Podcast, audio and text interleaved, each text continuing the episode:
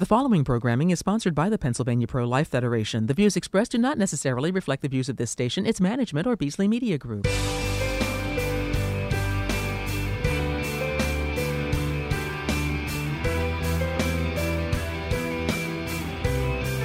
Hello.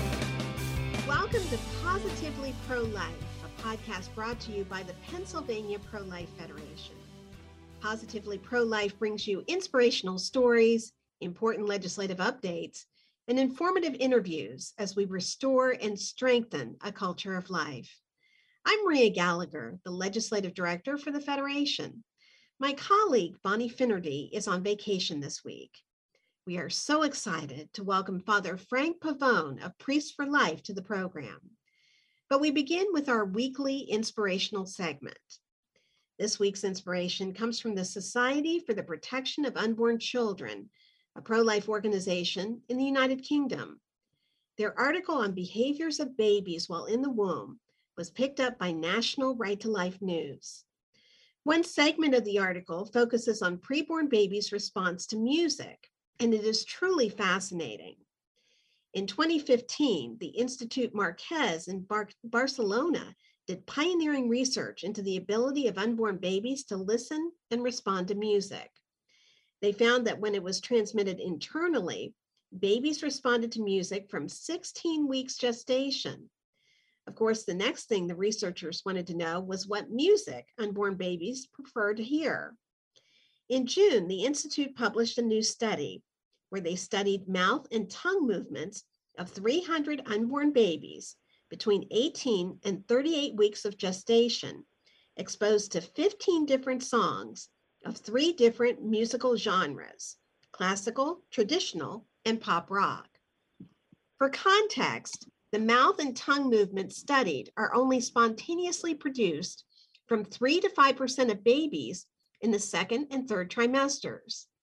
The music genre causing the highest percentage of babies moving their mouths was classical music, 84%, followed by traditional music, 79%, and finally, pop rock music, 59%.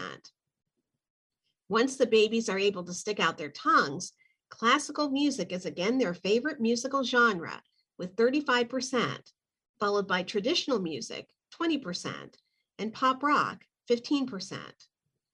However, there were some interesting variations. While pop rock generally stimulated babies the least, Bohemian Rhapsody by Queen and YMCA by the Village People both got a mouth movement score of 90%. Adele's Someone Like You and Shakira's Waka Waka were both much less popular, with 60% and 50%. So, from 16 weeks gestation, babies can hear music, respond to and learn from it, and even prefer Mozart to Adele. The unborn are amazing. Now, let's turn to our legislative segment. The following update is from an article by Dave Andrusko of National Right to Life News Today. On October 22, 2020, Poland's Constitutional Court ruled that allowing abortions for so called fetal defects violated the constitutionally protected right to life. The results? A staggering decrease of 90% in the number of abortions. According to a report by a Polish newspaper, data from the Ministry of Health shows that the number of legal abortions in the country decreased from 1,076 in 2020 to 107 in 2021, following changes to the country's abortion law, the Catholic News Agency reported. If it had not been for the change in the law, about 1,000 children would have lost their lives in their mother's wombs in Poland mainly due to suspected Down syndrome, said one lawyer. This means that the law is working and has allowed specific people to be saved. Abortion is legal now only in cases of rape, incest, or threats to the mother's life. Pro abortionists dismiss the decrease, saying that women obtain illegal abortions. But one lawyer said that even if illegal abortions continue to take place, Poland's new restriction on legal abortion will save lives. And now to our guest. Father Frank Pavone is one of the most prominent pro life leaders in the world. Originally from New York, he was ordained in 1988 by Cardinal John O'Connor and has dedicated his entire life and ministry to ending abortion. In 1993, he requested and received permission to serve as the National Director of Priests for Life, the largest pro life ministry in the Catholic Church. He is also the president of the National Pro Life Religious Council and the National Pastoral Director of the Silent No More Awareness Campaign and of Rachel's Vineyard, the world's largest ministry of healing after abortion. He travels throughout the country to an average of four states every week, preaching and teaching for life. He broadcasts daily to hundreds of thousands of people on television, radio, and online programs.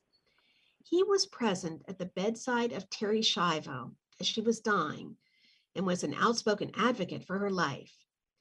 He received the Proudly Pro Life Award by the National Right to Life Committee and numerous other pro life awards and honorary doctorates. His work has been praised by presidents, popes, and countless citizens. He is the author of four books Ending Abortion, Not Just Fighting It, Pro Life Reflections for Every Day, Abolishing Abortion, and Proclaiming the Message of Life. Welcome, Father Frank Pavone. Well, hello, Maria. It's great to be with you, and uh, thanks so much for having me today. It's great to have you with us. Now, for those who are not familiar, why is there a need for an organization such as Priests for Life? Well, of course, uh, you know, we know that priests are for life by definition, uh, by our very vocation and our mission. But I always tell people, well, we just help them to say so because so many are not proclaiming uh, the message of life when it comes to abortion as vigorously, consistently, and loudly as they should be or as we need them to. People want to see priests in the forefront of this movement, not in order to do their work for them, but to lead and bless and encourage and unite them in that work. The church is is known uh, to have a, a very strong uh, and consistent position throughout history on abortion. I, I so often have uh, so many of my friends and colleagues who are in other denominations thank me for the steadfast uh, position of the Catholic Church against abortion. And uh, they often say to me, "Oh yeah, we got into the game a little bit late." But uh, they too acknowledge across denominational lines that they want to see uh, priests in the forefront of this. And and if you look at the history of how abortion came to be in America, the abortion industry specifically, Dr. Bernard Nathanson, who was a key architect of it, had a specific strategy to keep uh, to try to divide Catholics, that is the lay people, from the hierarchy, and to keep the clergy silent. He said they bargained on that. They took a risk because they knew if the clergy had been vocal and strong, they would have never gotten away with launching the abortion industry. I came to know Dr. Nathanson personally, and he was such a strong supporter of Priests for Life for that very reason. He said the clergy and, and, and the churches are what is standing in the way of the culture of death uh, from doing even more damage than it has already done. So that's um, that's very much the idea uh, behind our ministry.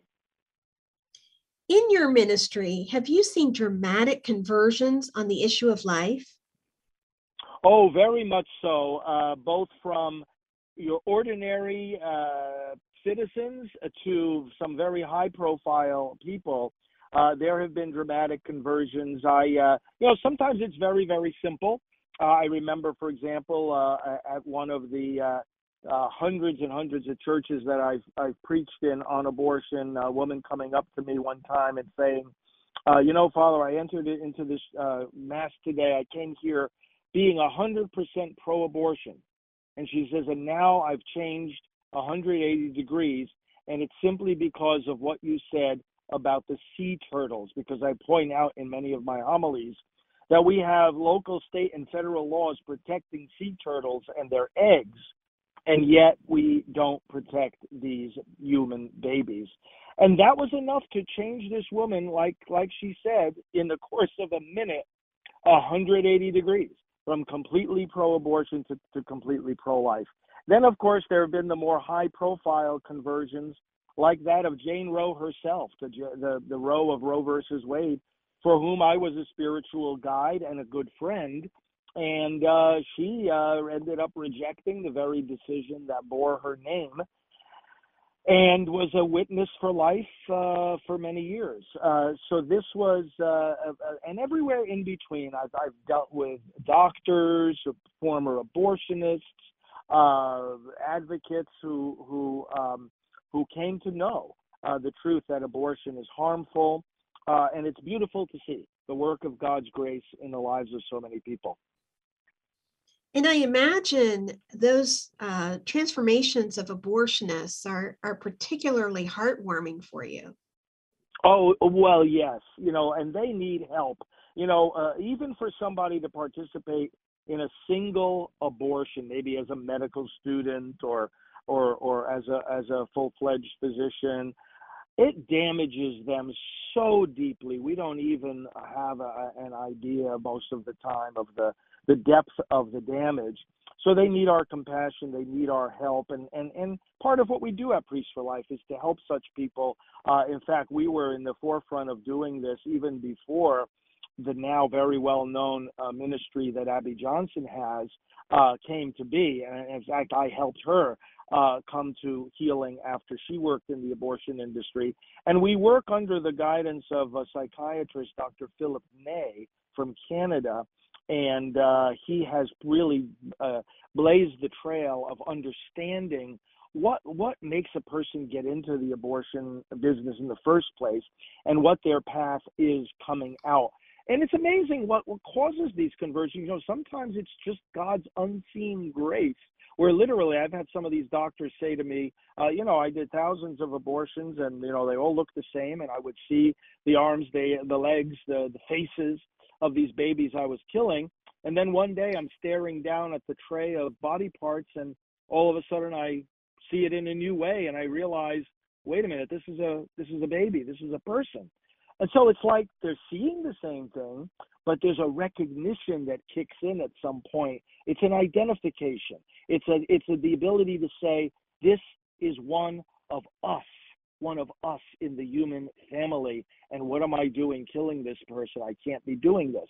Uh, and other times it's more dramatic, like Dr. Tony Levatino, who adopted a young baby girl and then then she got killed when she was um, oh I think she was maybe eight or nine years old, and that loss of his own child uh, caused him to stop killing the children of other parents by abortion. So there's story after story. All of them are very both heart wrenching and heartwarming. And uh, again, we embrace these people not with judgment or condemnation, but with the, the love and healing of Christ.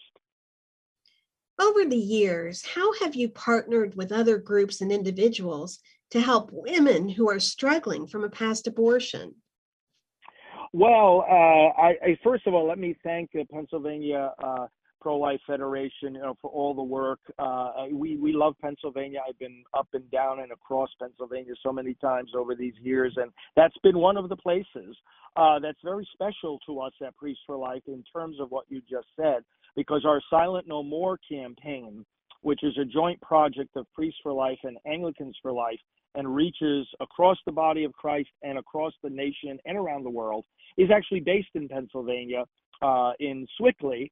and uh, we uh, have this beautiful uh, um, ministry by which those that have found healing and uh, want to share their testimonies of, of how abortion impacted them are able to do so, whether it's at rallies or in articles or in radio and television or in churches or in legislative hearings. And uh, from the headquarters in Pennsylvania and from our headquarters uh, at Priests for Life in Florida, we are able to get this message out and offer the uh, testimonies of these uh, not only moms but dads and grandparents and siblings and and former abortionists, as we were saying before, we're able to offer their uh, services to pro-life groups, large and small. I'll be coming uh, for example, to the uh, Pennsylvania March for Life on September 19th, and and that'll be this will be one of the integral elements of that day's events. We will have a Silent No More uh, testimony, series of testimonies. Uh, and this is how we're able to help groups to uh, show this part of the of the uh, pro-life message. We partner with a lot of the 40 Days for Life groups, and when there are vigils in front of the abortion facilities, you know, we will often have the Silent No More uh, men and women standing there with their signs. Uh, the women have a sign that says, I regret my abortion. The men hold a sign that says, I regret lost fatherhood. And what this does is it draws people to those local groups and to the people working in those local communities uh, so that uh, these people who see these signs, they want to learn more, they want to get the help they need, and many of them want to become um, pro life activists after that. How do men suffer as a result of abortion? They suffer in a couple of different ways. Sometimes, uh, of course, the man uh, could be more guilty than the than the woman in an abortion context because he may be the one forcing it, he may be the one insisting on it, he may be the one making uh, that mom feel even more isolated and alone and desperate. Uh, and so they, just like the mom herself, will later come to realize the wrong that they have done and will need healing and accompaniment through that grief.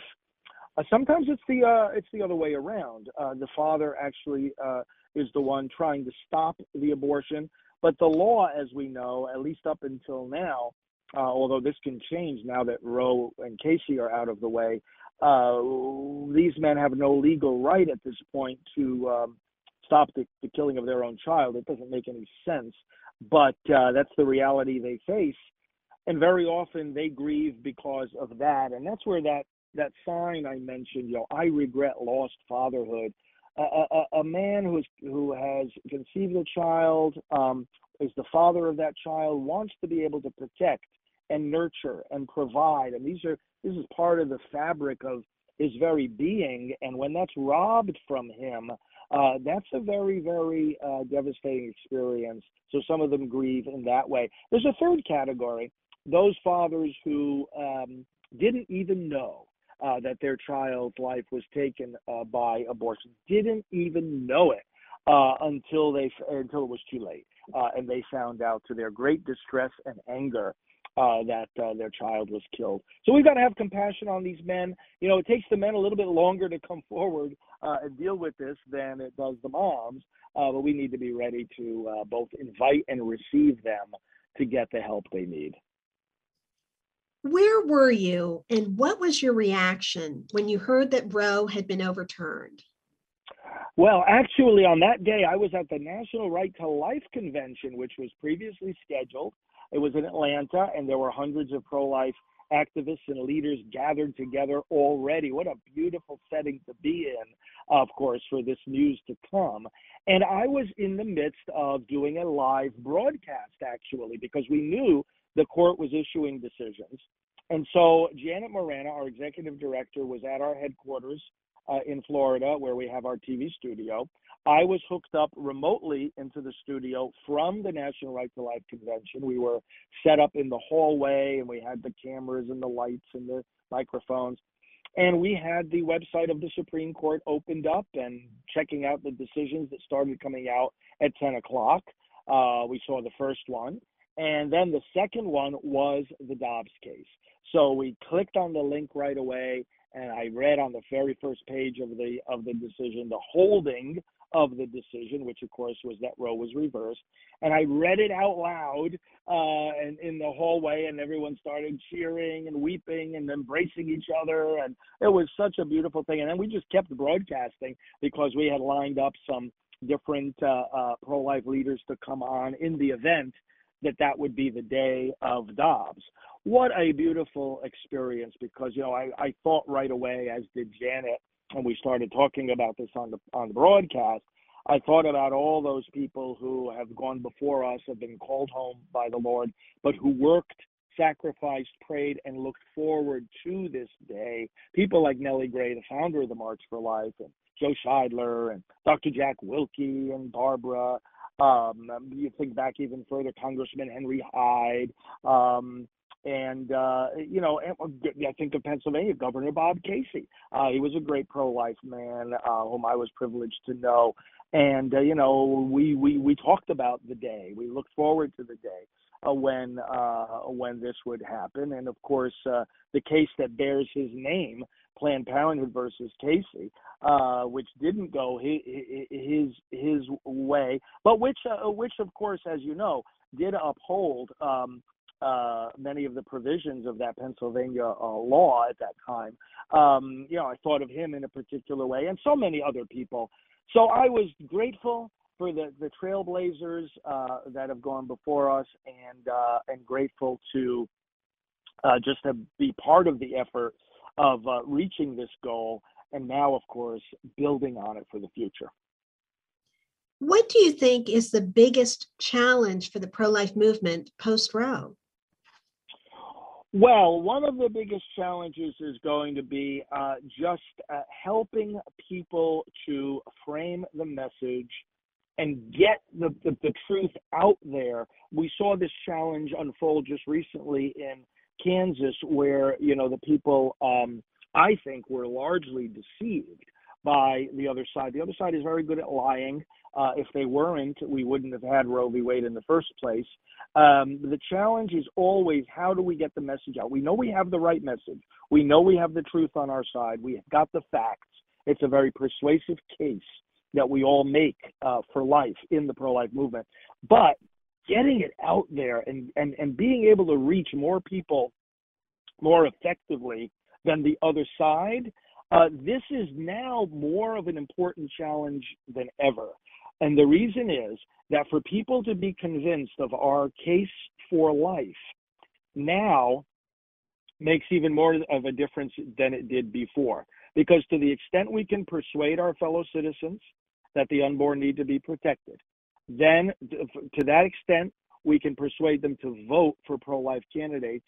And the more pro life lawmakers we put in place, the more pro life measures we can put into our public policy. And now, with Roe and Casey out of the way, those laws can actually take effect without being practically automatically struck down by the courts.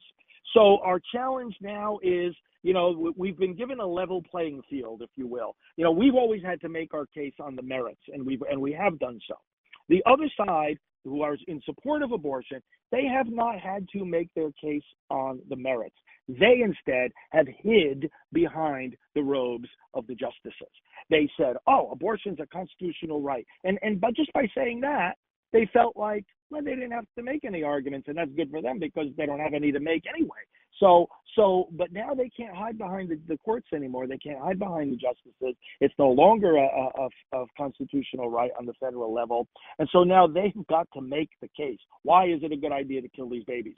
And um, and we're at a big advantage there. But if the playing field has been leveled, their advantage has been taken away. So now the challenge is let's keep motivating people to get out there, make the, the persuasive case, and reach more people more effectively than the other side does. Why is it important for people of faith to become involved in the pro life cause? Well, because people of faith are um, dominant in America. This still is a country of faith. You know, most people uh, are are believers and uh, worship God and pray and and and and and read the scriptures and and you know, religion has shaped America and America's public policy from the very beginning. And our government is structured in such a way as as to allow religion to have a very strong influence.